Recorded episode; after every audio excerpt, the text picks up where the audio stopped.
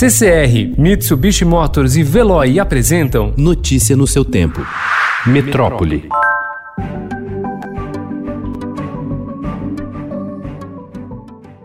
As instituições de ensino públicas e particulares de São Paulo poderão ser abertas a partir de 8 de setembro de forma gradual, primeiramente com 35% dos alunos das escolas, depois com 70% e em seguida com 100%. As regras divulgadas ontem pelo governo estadual valem para o ensino infantil, fundamental, médio e superior. Para que a reabertura ocorra, porém, o estado todo precisa estar na fase amarela do plano de flexibilização por 28 dias seguidos.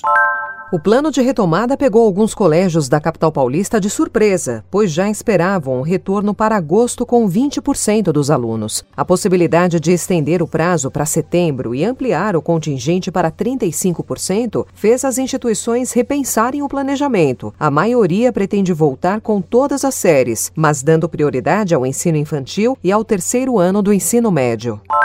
Países que já controlaram a Covid e reabriram escolas escolheram as etapas de ensino que começariam primeiro as aulas. China, Portugal e Alemanha deram prioridade aos alunos dos anos finais do ensino médio pela preocupação com a conclusão da escola e o ingresso no ensino superior. Já Dinamarca, San Martin e Curaçao abriram os centros de educação infantil, principalmente as creches, segundo estudo do Instituto Unibanco, que analisou as iniciativas de retomada no exterior.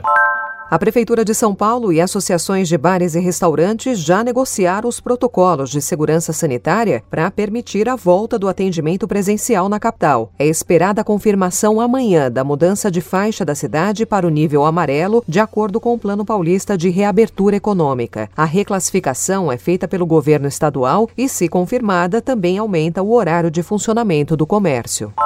O clima de confraternização dos salões de beleza é coisa do passado, ao menos por enquanto. Fechados há três meses na cidade de São Paulo por causa da pandemia do novo coronavírus, esses estabelecimentos terão de cumprir, na retomada, rígido protocolo de regras de higiene que os aproximam da rotina de clínicas de atendimento.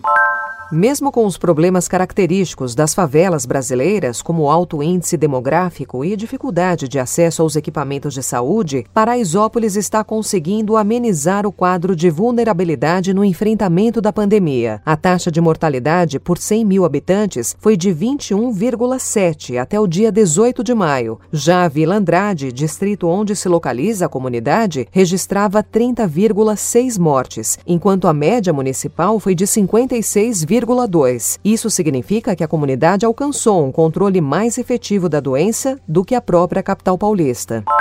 Fracassos em licitações têm deixado a maioria dos estados à beira de zerar estoques de medicamentos essenciais para o uso de respiradores por pacientes graves da Covid-19, como sedativos. Segundo o levantamento do Conselho Nacional de Secretários de Saúde, 13 de 20 tentativas recentes de comprar fármacos do tipo terminaram sem ofertas ou com propostas acima do edital. O motivo, segundo representantes da indústria, é a alta demanda dos produtos. Segundo o país do mundo com mais contaminados e mortos pelo novo coronavírus, o Brasil registrou nesta quarta-feira, pelo segundo dia consecutivo, mais de mil óbitos pela doença. Foram 1.103 novas mortes e mais 40.995 casos confirmados de infecção em 24 horas, conforme dados de levantamento realizado por Estadão, G1, O Globo, Extra, Folha e UOL, junto às secretarias estaduais de saúde. A iniciativa inédita é uma resposta decisão do governo de restringir o acesso a dados da pandemia e foi mantida após o recuo governamental. Deputados alteraram o texto do projeto sobre o Código de Trânsito e ampliaram de 5 para 10 anos a validade da Carteira Nacional de Habilitação para motoristas profissionais com idade inferior a 50 anos. A Câmara aprovou anteontem o texto base do projeto e analisou ontem os destaques, pedidos de alteração à proposta. Concluída essa fase, o projeto seguirá ao Senado. O projeto é considerado prioritário pelo governo Bolsonaro.